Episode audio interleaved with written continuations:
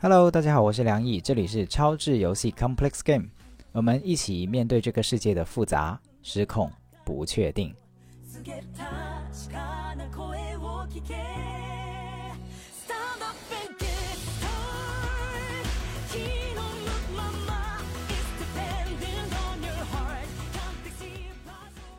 我也不知道是不是挑了个合适的时间，因为很搞笑的就是，我约你的时候，我想的事情是。我总不能约一个上海的朋友，我要约一个应该还安全的城市的朋友。所以你还好吗？就昨天晚上是是什么状况？我是因为我经常待在家里，不怎么去公司，然后然后所以他对我影响不是很大。我昨天其实是看是我们小区的隔壁楼封了，然后然后呃我。那是昨天还是前天？是前天，好像是。然后我就立刻跑出去吃了一顿好的，其实不止一顿，我那天晚上吃了四顿。嗯，然后今天大家就是都开始囤东西，但是我之前已经囤过了一波，就是上海严重的时候囤过了一波，所以就还好，不是很慌。然后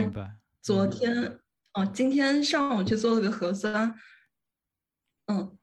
其他倒没有什么，就是就是会有一些焦虑，但是，呃，就是连接到了这个焦虑，然后去平静它。嗯，所以听起来没有像就是所谓我们现在想象中的北京人刚打完仗，那对于你来说，就是前段时间已经有过，因为你的生活形态是比较居家的这种形态，就比较在家办公的形态，我这么理解可以吗？是的，是的，嗯，OK，好了，我我也放心一点了，就我放放下了一点负罪感，就类似于 在你最最难的时候把你抓来了的 这种负罪感。那我们就开始吧。今天是邀请了茶西，然后是我们非暴力沟通实践者的第三位去呃访谈的朋友，或者说请上来我们超值游戏交流的朋友。然后，所以先跟让茶西跟大家打个招呼。如果听众想认识你的话，有一些关键词，或者是你自己对自己的描述，你会怎么说啊？嗯，我前两天想了一下，就是，呃，因为我很少会有一个自我介绍的场合，一般都是职业上的。然后，呃，我觉得可能更喜欢的还是，呃，三到四个标签的话，第一个是一个成长中的长颈鹿。我会觉得越运用它，然后呃需要去接触的面或者说需要去了解的东西会更多。然后第二个标签的话是一个种树的人，就是我非常喜欢一个寓言故事，是叫他的名字就是叫种树的人，就是说一个老人他。在深山里面一直种树，一直种树。呃，战争的时候他在种树，然后他种的树被别人砍伐了，然后他也依旧还是不是很在意，他依旧在种树。一个非常荒凉的地方，到了几十年后变成了一个很大很大的森林。我非常喜欢这种简单的、笃定的一个状态吧。第三个标签的话，应该就是我的职业，就是我是一个内容编辑，阴差阳错变成了一个内容编辑，但是呃，我还是很喜欢我的工作的。它会占用了我的非常多的时间，然后也是我和其他人去连接、去认识一个更大的世界的一个窗口吧。第四个标签，我觉得是。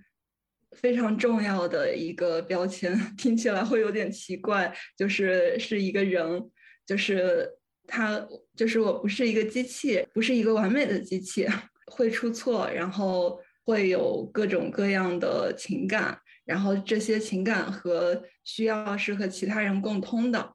然后这个人他又是介于动物和神性之间的。所以就是，我觉得它是我的一个比较本质的一个标签。对，所以是什么什么契机或者是什么原因让你接触到非暴力沟通的呢？一个非常直接的原因是我和作者的沟通不畅，就是就是那个时候我会非常爱生闷气，然后呃。但是我也不表现出来，因为我觉得一个职业的人不应该生气，不应该在工作里面带有情绪。就是就是我我我会觉得工作怎么这么难，沟通怎么这么难。然后正好就是当时听播客，呃，你应该是在那个时候有一个密集的一个，我不知道算不算密集，就是我听几个博客都听到了你。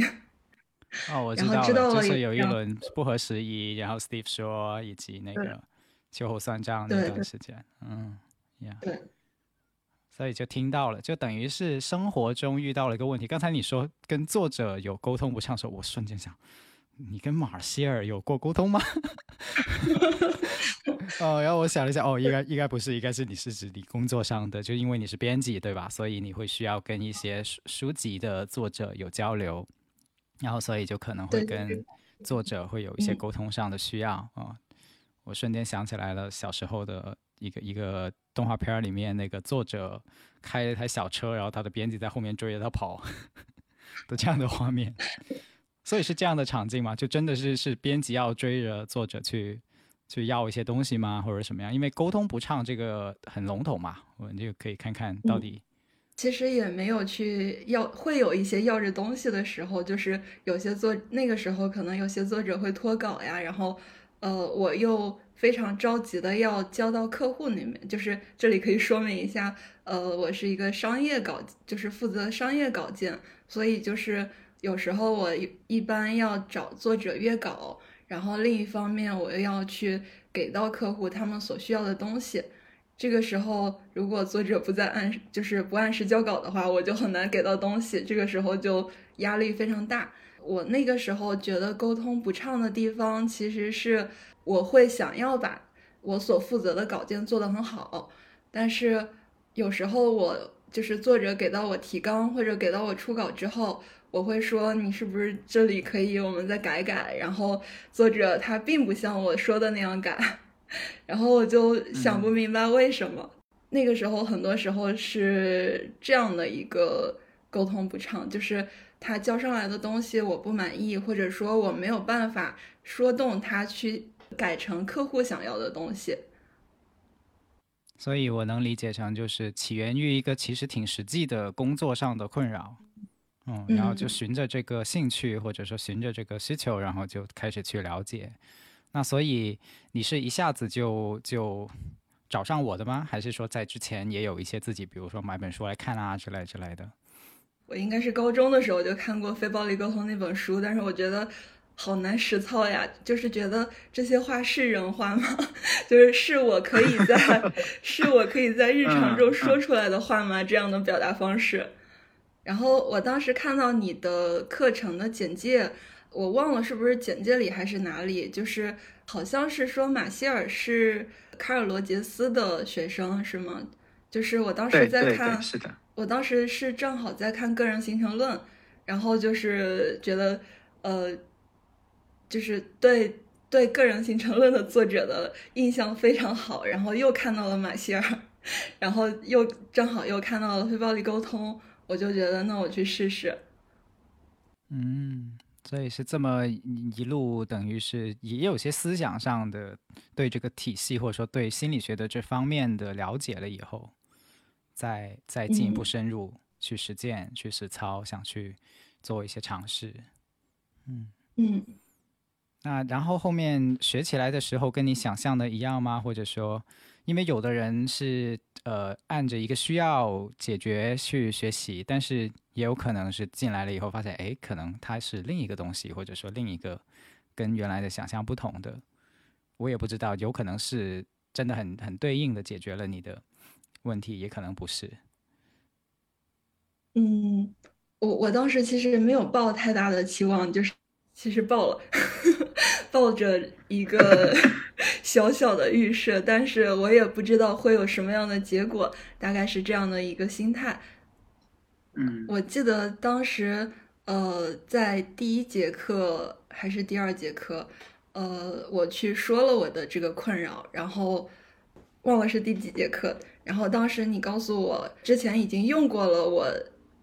传统的那种沟通方式，就是嗯各种说服，但是你会就是你是以因为已经发现了它不奏效，所以才来是来学习这套方法，所以可以去试试这样的方式，好像是这样的一个意思。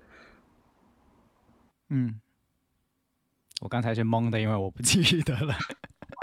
呃，但没关系，可以，可以，可以，可以再来一遍啊。呃，对，对我一我一定有讲过类似的话，但是是不仅对着你说，可能也对着无数的人说过，所以我没法对应起来，是这个原因啊。然后，然后呢？然后呢？嗯。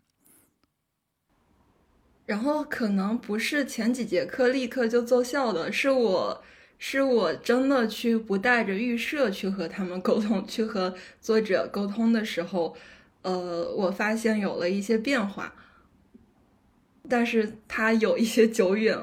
呃，我我我有点记不太清了，就是大概我我觉得可能一个很大的原因是我不再把他们不按照我说的改视作一个问题了，就是我会发现。他们的写法或者说他们的思路其实也很好，但是那个时候可能是我太心急，或者说太想要他们改成我想要的样子，导致我没有办法去，呃，稍微跳出来一点，去看看他们的思路到底好不好。嗯，听起来有点像是你你想好了他要做一个罐子。然后他没有做成一个罐子，他做成一个瓶子，可能瓶子也是可以的。但是当时你太认真的去想说那个罐子是怎么样子的了，太想它达成完全跟你脑袋里面想象那个罐子一一模一样的样子了，是这是这个意思。嗯，是的。嗯，现在回过头去看就会发现是是这样子。嗯嗯，那后来呢？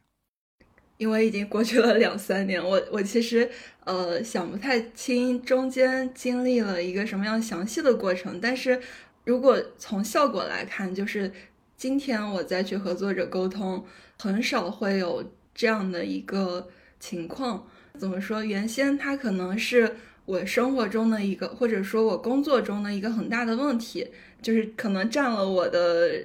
工作中的烦恼百分之五十的比重，但是今天我在看，它已经不是一个烦恼了，就是和作者的沟通，呃，很顺畅。我刚才在笑，是因为。我在想，天呐，这期会录成一个非暴力通广告吗？其实我的初衷不是这样。对，anyway，我我把我的这个心情放一放，因为我觉得也没差嘛。它它就是事实啊，这就是查其事实上所经历的。我自己也觉得会这样，尤其是呃，看到有很多人在职场上的痛苦，呃，是有这个部分的，就是跟你所刚才所描述的相似的，就是有点像类似于我已经把把怎么做讲得很清楚了，然后。我说的是中文，然后你回答的也是中文，然后为什么就是不懂呢？或者说为什么就是好像听不懂人话一样的呢？然后就会有很多的愤怒，或者是委屈等等等等等等的想法。怎么说呢？就是此刻我只想庆祝，说哦，你已经越过去了，就像有一个山丘挡住了你的视线，你现在越过去了这个山丘，发现其实，呃，并不是说对方有多么蠢的问题，嗯。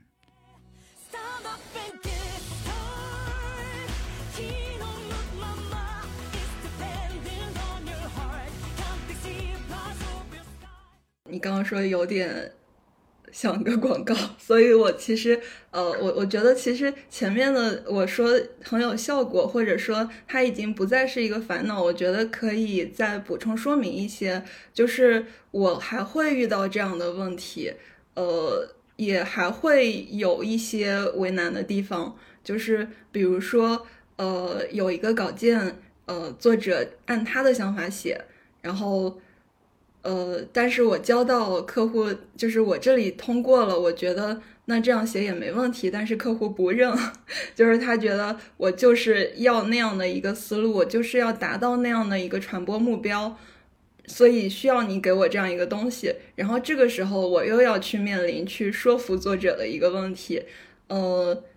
但是呃，就是有时候也会有作者就是不愿意改，就是他会觉得我写的非常好了，然后，然后我我我会说，呃，我是觉得还有在打磨的空间，然后，然后有时候做就是有一前段时间大概是春节的时候，然后那个作者就把电话给我挂了，就是就是听完我这句话，立刻就把电话挂了，然后，呃，过了一会儿。就是，然后挂了之后，我就在，我就在想，这是，我就自我连接了一会儿，然后，然后过了一会儿，作者又打电话过来，呃，去去说他不知道怎么改，然后他不想改，他觉得他已经改了太多遍了，然后这个时候，嗯嗯，一方面我觉得是需要一些专业能力，就是告诉他，就是告诉他这个文章结构它可以怎么动，然后之前的哪些素材还可以用。呃，然后怎么把它串成一个更好，或者说更符合客户需要的主题？然后另一方面，我觉得其实这些是我在呃没有上非暴力沟通的时候也会这样做的，但是有时候并不奏效。然后现在可能我会更多的去先自我连接吧，然后然后去想这个作者他到底是他现在我我可以感受到他是一个。很烦躁，然后他也想和，就是正好在假期，他也想陪伴家人。他可能会觉得这个稿费他已经改了这么多遍，这个稿费也只值他改这么多遍。就是呃，就是我觉得这些都是我我那天是有一个特别奇妙的感受，就是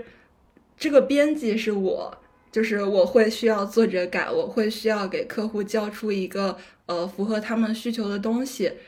但是那个客户也是我，就是我可以理解到他需要一个呃，他投了这么多钱，然后他需要达到一个什么样的目标，然后他真的很需要这样的一个符合他的标准，符合呃他所想象的一个东西，然后我会觉得这个作者也是我，就是他的感受和需要，我也是能够理解到的。就是他已经改了很多遍了，他很烦躁，他也不希望自己的作品就是一直这样被改来改去，然后会呃改到他不再是他原先想要表达的东西。就是呃，就是上次我遇到这个情况的时候，我突然感觉到好像这两方的需要我都能理解和连接到，就是这样的一个感受。作者在给我打电话的时候，就是那一瞬间，好像就是觉得我们好像都是一个共同的，就是一个共同体的感觉。然后我就非常的，我就把我的所有的预设都放下了。然后，然后我去问他，我说：“你你你希望怎么解决这个问题？”然后，然后他就说他不知道怎么改。然后我就告诉他，其实可以怎么怎么调整。就是，就算他改的最后改的可能完成度没有那么高，但是我会给他托底，就是实在改不下去了，我再拿过来改。然后他就是就是说完了之后，他其实还是有一些烦躁嘛，就是就是好好的假期又得增加工作量，就是嗯，我会跟他，我会问他是不是。有了一些，就是是不是像我想的那样，有了那些感受和需要。然后当我问完之后，他反过来就是就是说，他反过来安慰我，就是说其实没事儿的，就是我知道这是这是工作嘛，就是这也是一个行规嘛。最后大概是这样的一个呃沟通过程，然后就最后就是他改的其实挺好的。你刚才提到一个，我觉得挺有趣的，就是那种我既是甲方，也是乙方，也是我自己从中沟通斡旋的这个角色本人，就是同时三个角色、三个人都在你心里面有感受到，然后这种感觉，嗯，因为可能我们听的时候，呃，会把很多精力都放在说这事儿最后怎么解决。但是其实我刚才听到的时候，很重要的那个瞬间是出现在，我知道你，你知道我，以及你也知道可能不甚至不在场的另外一个人，他的处境，就三个人的处境，对，就是这个这个部分，你能多说一点吗？或者说这这这种感觉，你能多说一点吗？可能我中间跳过了一些，呃，就是我这几年来运用非暴力沟通的过程，也其实也就是他，呃，也就是那那四个步骤，就是观察、感受、需要和请求，是这个吧？对，就是就是对，就是就是就是运用了两三年，还是应该是两年吧？运用了两年下来，就是我会经常拿着这。拿着感受表和需要表去对照这些东西，在沟通或者说在自我连接的过程当中，你刚刚说的那个状态是呃，是我感觉到好像我们三个人围绕着这个感受，围绕着这些感受和需要完成了一些事情。我当时好像是写下了一个我的我的感慨，我可以把它找出来。嗯。呃，你你记不记得你在呃非暴力沟通的呃不对是亲密工作坊里面亲密关系工作坊里面说过一句话，就是说呃我们围绕着这些感受和需要去发生了很多的故事，大概是这样的一句话。呃，我我觉得我那天感受到的。你能 想起来吗？嗯，对我，我觉得我那天我应该是有说过类似的话，我刚想了一会儿，有的有的，嗯 嗯，你说，嗯，继续。我那天感受到的是是是这样的一个东西，就是说，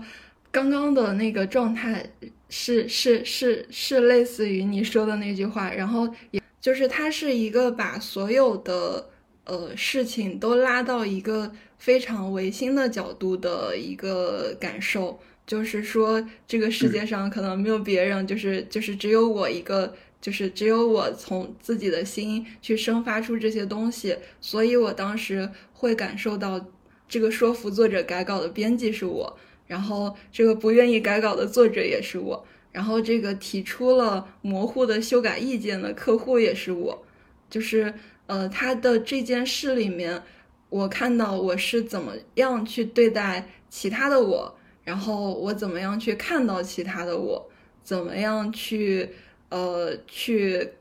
呃就是去清理掉其他的我的一些信念和一些之前的那些经验，会有一个比较玄学的感觉，就是我当时会感觉到是很多很多个我在做这样的一件事情，然后就是这样的一一个事情。呃，连接和拓宽了这个世界上很多很多个我。谢谢你，很努力的。我我有察觉到哈，就是我不知道概括的准不准确，就是你对表达精确表达是有追求的，所以表现出来可能就会是在在说一句话，或者说在呃说一件事情的时候，你会中间有停顿，又或者是呃，甚至是可以说有。很多时候会会卡卡住，然后重新把它说出来，又或者是在某个点上，你会很想把它说出来，然后就在想想想想想，我怎么把那个小小点给它不要遗漏掉，把它说出来。我看到的是一种对精确表达的追求，是这样吗？是的，其实我今天呃在录播课之前，我就是我觉得我会我的紧张。一部分来源于我第一次录播课，一部分来源于我担心我的表达不准确，或者说有遗漏，不能真的呃，就是会有会有误解，或者说会不能真的表达出我想要表达的东西，就是会有这样的担心。嗯，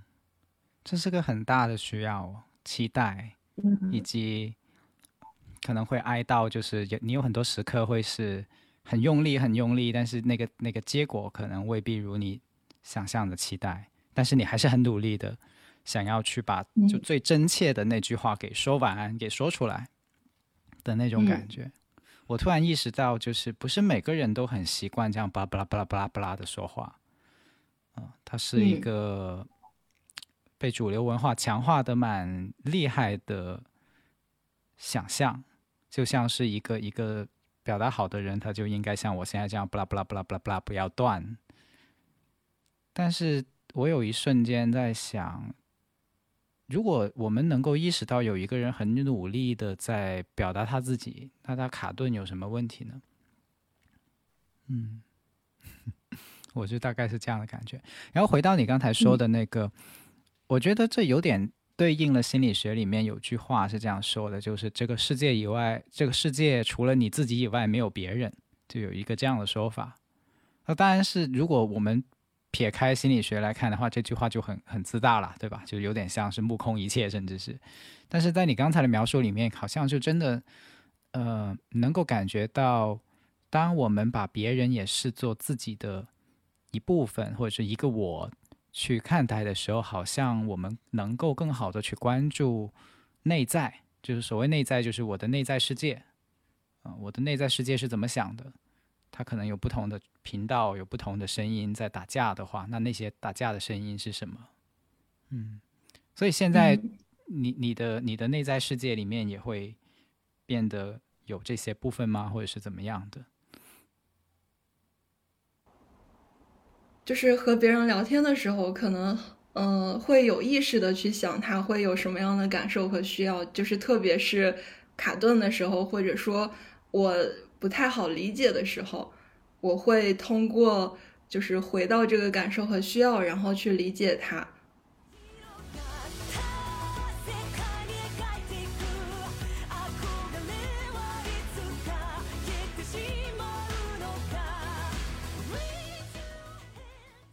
你觉得现在运用到什么程度？就是，当然这个程度，我们并不是说哦，你觉得已经自己很棒，或者是。还不好，就不是这种很笼统的程度，就是，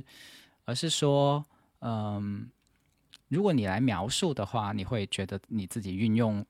呃，我我所说的运动是指运用非暴力沟通，就是运用非暴力沟通到到什么程度？它在你生活中现在是是个什么样子？刚才你已经说了一些了，其实就是比如说我在听别人说话的时候，会也有意识的去听他的感受跟需要，然后也同时不要忘掉自己是有感受需要的。那还有一些别的方面吗？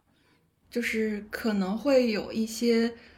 习惯的形成，就比如说不再是用我开头，然后更多的去用你开头。这个是你之前的是我翻你的文章里面翻到的一个小技巧，其实是一个呃，我觉得它是一个非常快的能让我进入 NVC 状态，也就是一个长颈戴上长颈鹿耳朵的一个过程。在过去的一年，我会觉得它会。呃，在我去连接自己和连接他人上面有非常多的帮助，特别是在沟通上面会非常的顺畅。但是这一年，我会觉得它会给了我非常多的连接自己的一个空间。我现在再去连接自己，和我过去的一年去连接自己，好像又是不一样的。大概是以前会连接到我的一些感受和需要，但是现在我再去连接自己，好像是能够看到一些就是它限制我的信念存在的。我以前会很想帮助别人，然后我觉得这是一件很好的事情，但是直到大概是过去的一个月吧，我当时是想报名临终关怀的志愿者，但是我就是死活就是拖着作业不交。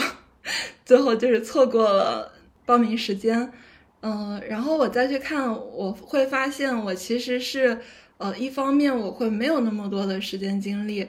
如果之前我会连接到我有休息的需求，我有更多自己的时间空间的需求，嗯，但是，嗯，就是上个月我突然看到我其实是，我其实是觉得。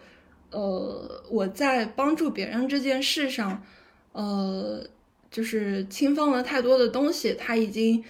呃，没那么单纯了。就是就是，比如说，呃，我会看到一个很悲哀的地方，就是我会觉得，如果我不去奉献，嗯，就是我是不配好好活着的，然后就是就是会有一个价值感的缺失。大概是这样的一个更深一些的连接。我有感觉到这是一个很在心底，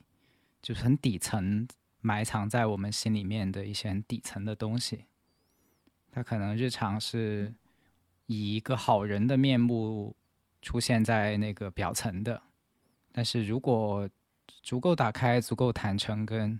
足够去面对自己的话，其实我们会看到它更加内在的一些东西。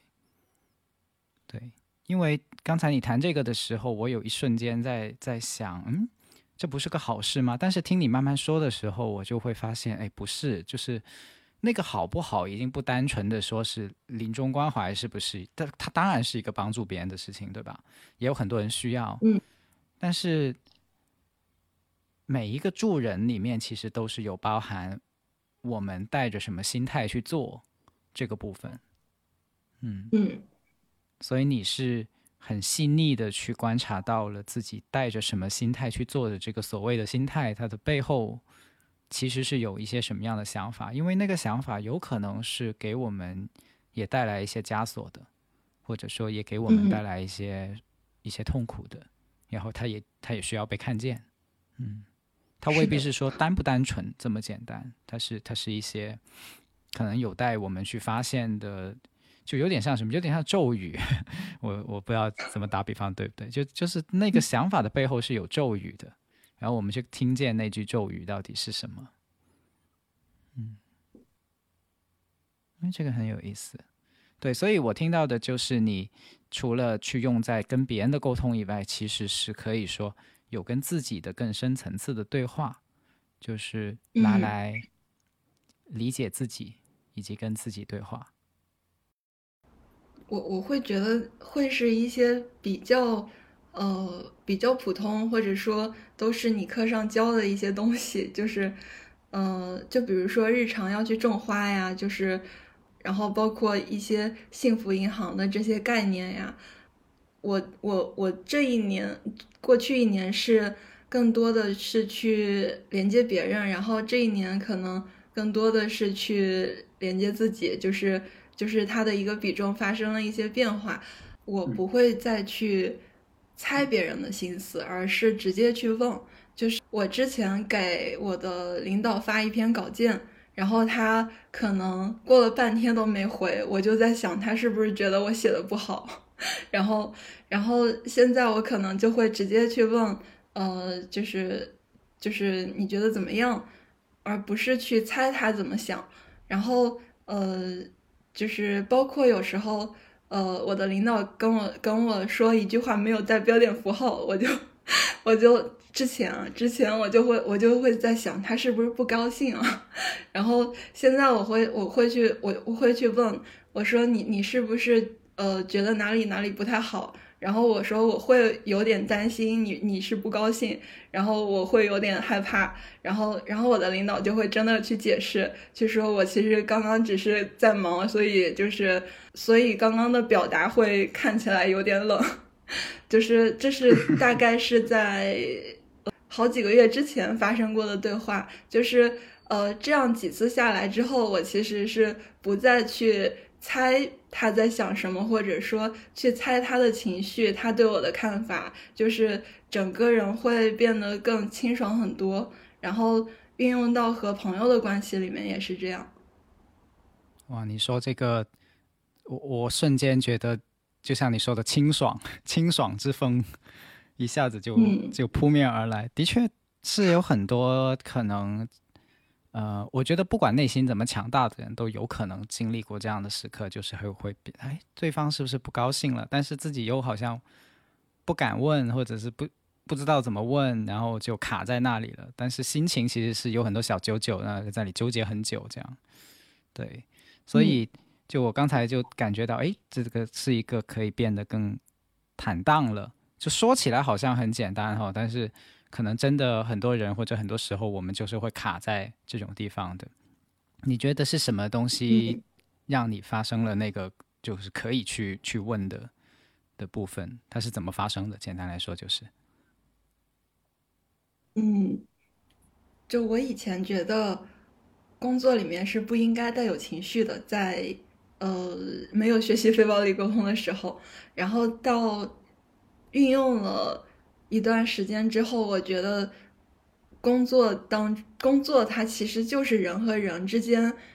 去做一起做事，只要有人在，那就是有情绪，会有需要。所以就是它是一个呃很大的，但是不被承认，或者说呃大家会对这件事会有一些羞耻感的一个东西。但是呃，当我真的去这样去运用的时候，我会我会发现会有一个信念的转变，就是原先我会觉得要先把事情解决掉，然后再处理我的情绪，然后现在我会觉得要先去解决情绪，然后事情有时候自己就解决掉了。呃，大概是这样的一个信念的转变。这的确是一个很大的改变了，因为很多人可能的确会想说，那就是事情先解决了才去谈情绪嘛，这样事情最重要，这样对吧？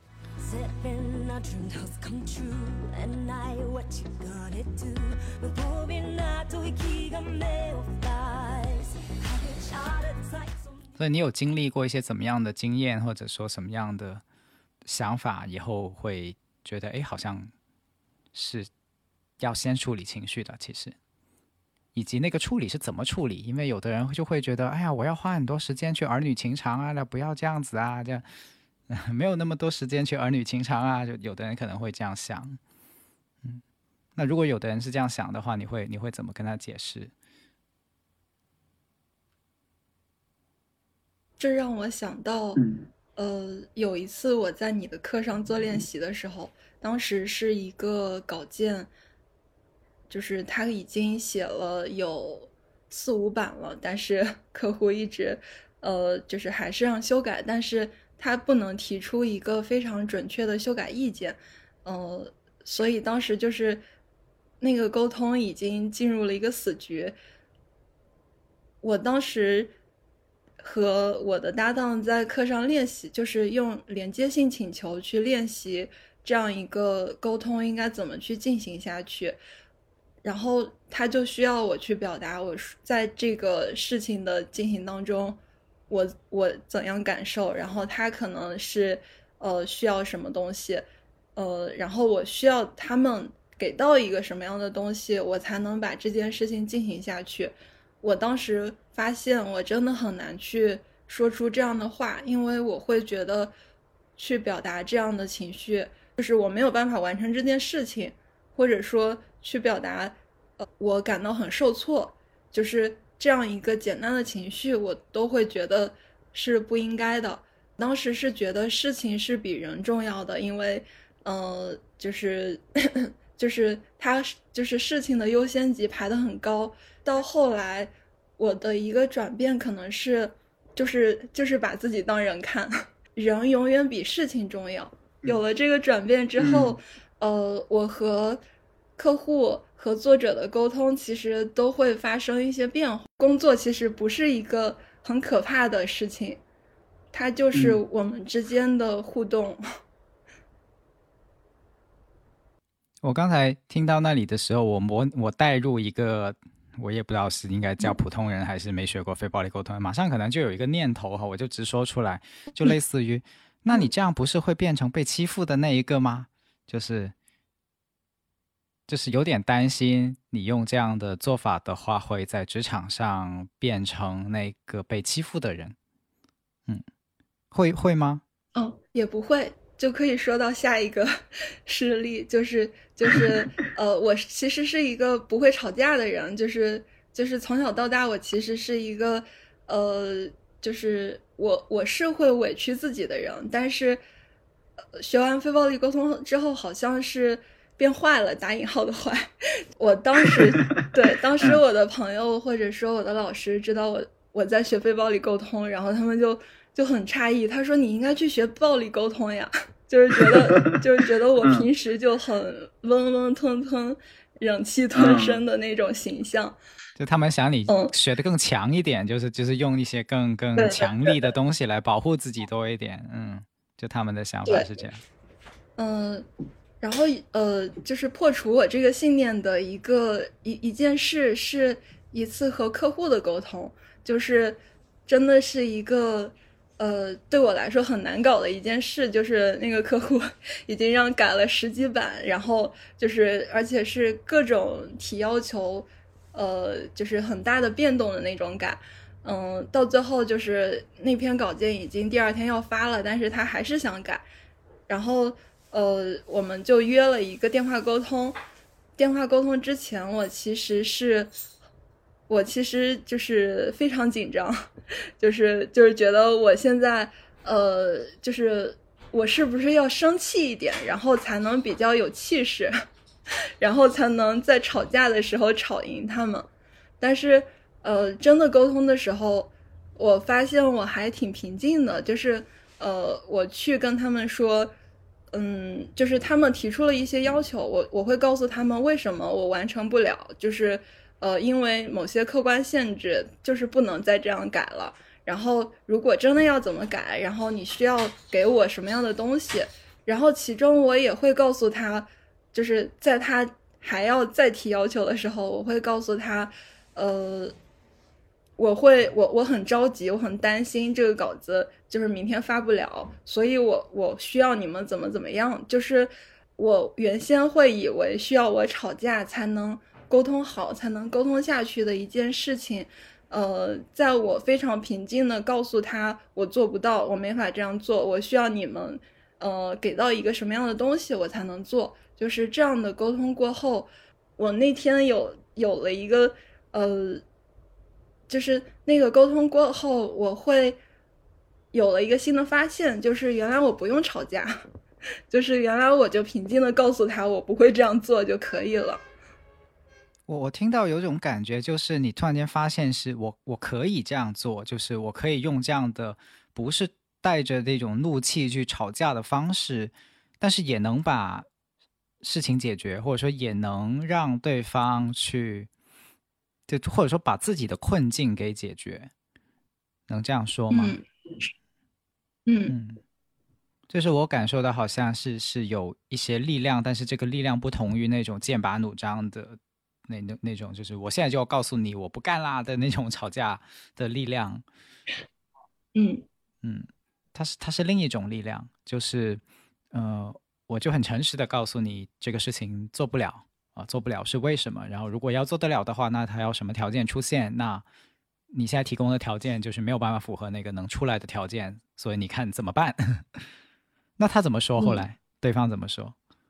对方后来真的就是提供不了，然后那篇稿子后来就是取消了，就是因为他们的内部原因，对，没有他们内部没有把意见达成一致，所以那篇稿件就取消了。但是那次沟通，我觉得是把它就是完成了。所以其实他们的原先可能有很多不同的想法，哦，这在职场也很常见了。简单来说，就是他也没想好，对吧？嗯嗯，属于这种情况。所以如果对方没想好，或者说的难听一点，对方那边是瞎指挥，那么你作为一个执行的去承接这个服务的人，被被他搞得晕头转向。它就是解不出来的，它就是一道解不出来的数学题，因为这个题出错了，或者说没出好。嗯嗯，是的。所以所以是会需要去有一个办法，让对方意识到你这边就是 say no 这样子的一个一个一个状态。嗯，所以我听完以后，我反而想庆祝，因为这个不是单纯的说我我们赢了还是他赢了，就是谁赢谁输的这个局面。而是我认为，其实真正的沟通都有这个特征，就是让人明白到底发生了什么，就是让对方明白到底发生了什么。然后你透过你的这个做法，其实是很好的，让他明白了真正意义上的发生了什么。就我们换一个角度去听看，就是假如你不这么说哦，你带着那个怒气，或者说带着那个那个战斗 去战斗，你你觉得会发生什么？就是今天我们来做一个平行世界。平行宇宙的话，其实其实之前会发生过很多次这样的事情，就是就是带着怒气去和对方吵架。呃，有就是我刚入职工作的时候，我甚至觉得我的工作的一部分就是去吵架，就是就是我需要去去和客户 battle，我需要去说服作者。呃，但是实际上是。有有时候会吵赢，有时候有时候不会，就是他是，但是他对我的损耗其实是很大的。我会觉得，呃，我我是不是没有沟通成功，或者说我在这次沟通中失败了，没有守住我们内容的底线。对，就是就是会有这样的一些呃自责呀，或者说或者说觉得自己不够专业，没有把这件事情做好，就是会有这样很多的评判。然后你刚刚说的真的吵的时候会怎么样？其实，呃，我现在在回过头去看我去吵架的那个阶段，我我会觉得有一些我很想说服对方的东西，它是一个我我不知道这样表达准不准确，它是一个我值的存在，就是就是我很想说服对方，但是我在说服对方的时候，其实那个我值是很大的，他很多时候是没有。就是我再回头看，很多时候是没有必要的，就是因为客观的东西，这个东西它违反广告法，然后我只要把法规告诉他，他其实就不会这样做。但是中间有很多模糊的地方，就比如说，我觉得这个用这个思路比较好，然后对方觉得我要另一个思路，但是实际上我其实就是告诉他，呃，用了另一种思路，它的结果是什么。我从我编辑的角度去判断，呃，它是不是不受读者喜欢的，或者说它的阅读和互动是不太好的，呃，我只要告诉他这个结果，然后他其实自己也会去做出选择。那么有的有的客户他就是要一个非常硬的东西，呃，那他也可以去，就是就是我会告诉他哪些东西是我们一定不能放的。就是一定不能植入的广告，嗯，然后他再去这样自己做选择。其实我再去看的时候，是觉得要炒的东西其实没有很多。我刚才听你说很多，就是工作初期把这个 battle 视为工作一部分的时候，我心想哇，心好累啊。呃，而同时我是想哀悼的，因为呃，不止为你去哀悼，我觉得好多好多可能在职场中的朋友，呃，有可能真的是。是这样子去呃看待目前自己的工作的，也事实上经历在这样的过程中，或者甚至他们的同事也用这样的心态来对待跟他们的相处，那就会有无数场小型的战争发生在各个办公室里面，或者发生在各个电话里面，所以我还蛮哀悼这样的情况的。就是那我就在想，那那好紧张啊，就是每天都要去打好多的仗，而且还是很想赢的。输了就灰头土脸，赢了也不见得会很开心，因为消耗很大嘛。就像你刚才说的，我我炒赢我也得也得花好多的心力，对吧？嗯，这的确是一个蛮蛮消耗的的途径。所以后来后来就是有些什么样的变化吗？后来一方面可能是就是呃，就整个部门它的呃，就是它制定了一些。规章制度它会更规范一些，就是我直接搬出这个规章制度，告诉他们，告诉客户，我们不能写这个东西。然后其实这部分架就不用吵了。然后呃，就是也会去和领导去沟通，就是比如说下次遇到这样的事情，我们可以怎么做？就是会做一些复盘。然后呃，就是有时候还是会有一些。可能说需要很多 battle 的过程，但是但是这个 battle 的时候，我就会很心平气和，就是就是告诉他们哪些东西不能做，呃，我们建议怎么做，然后嗯，我我我我自己是觉得这个过程大概是一呃，这个过程大概用了一两年，我现在再去沟通的时候，好像很少有 吵架的，就是。好像我有大半年没有 吵架了，就是，呃，在就是我再去理解这个客户的需求的时候，好像也更容易去理解他们到底想要一个什么样的东西，就是所以还很少，但是我会用我的经验去让他就是既符合我们的内容标准，然后又能达到他的目的。我觉得这可能有一部分是。有一些专业或者经验去支撑了，然后有一部分是我的心态，就是我不再是一个说服人的心态了。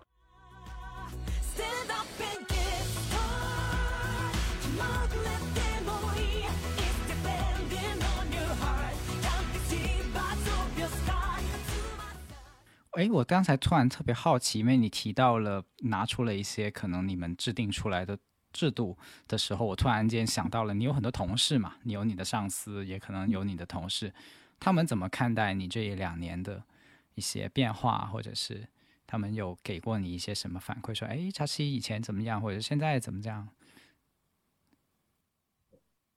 我的我的一个关系好的同事，在我刚去上非暴力沟通的时候。呃，我会跟他说我学到了什么，然后他他也就是他会问更多，然后他有好像后来也是去看了《非暴力沟通》这本书，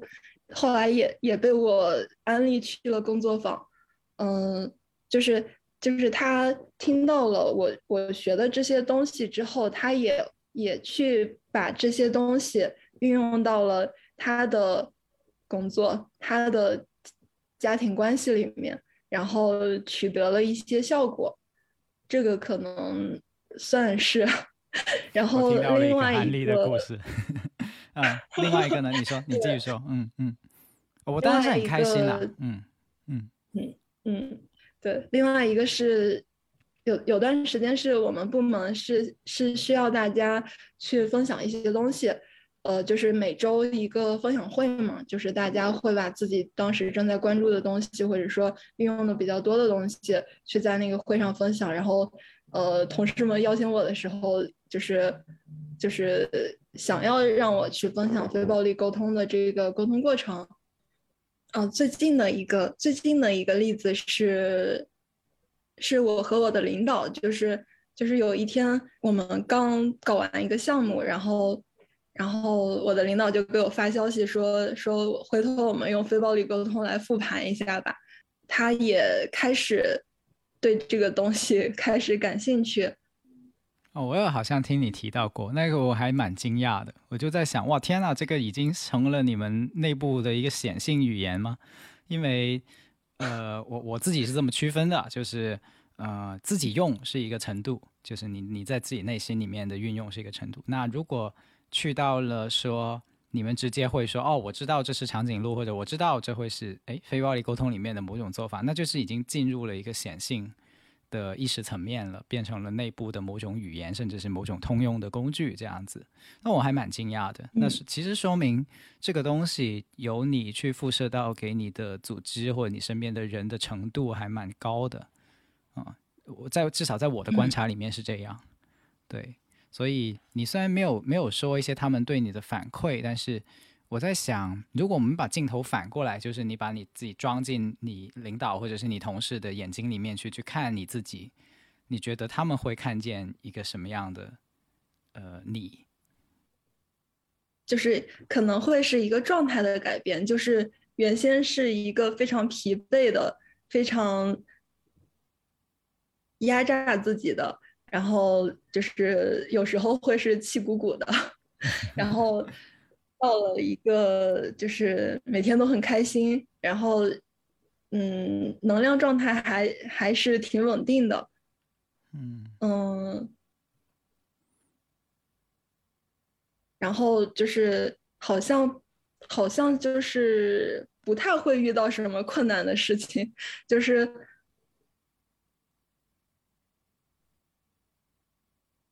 就是就是会会把一些，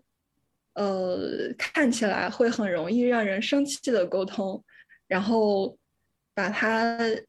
消化掉，或者说解决掉。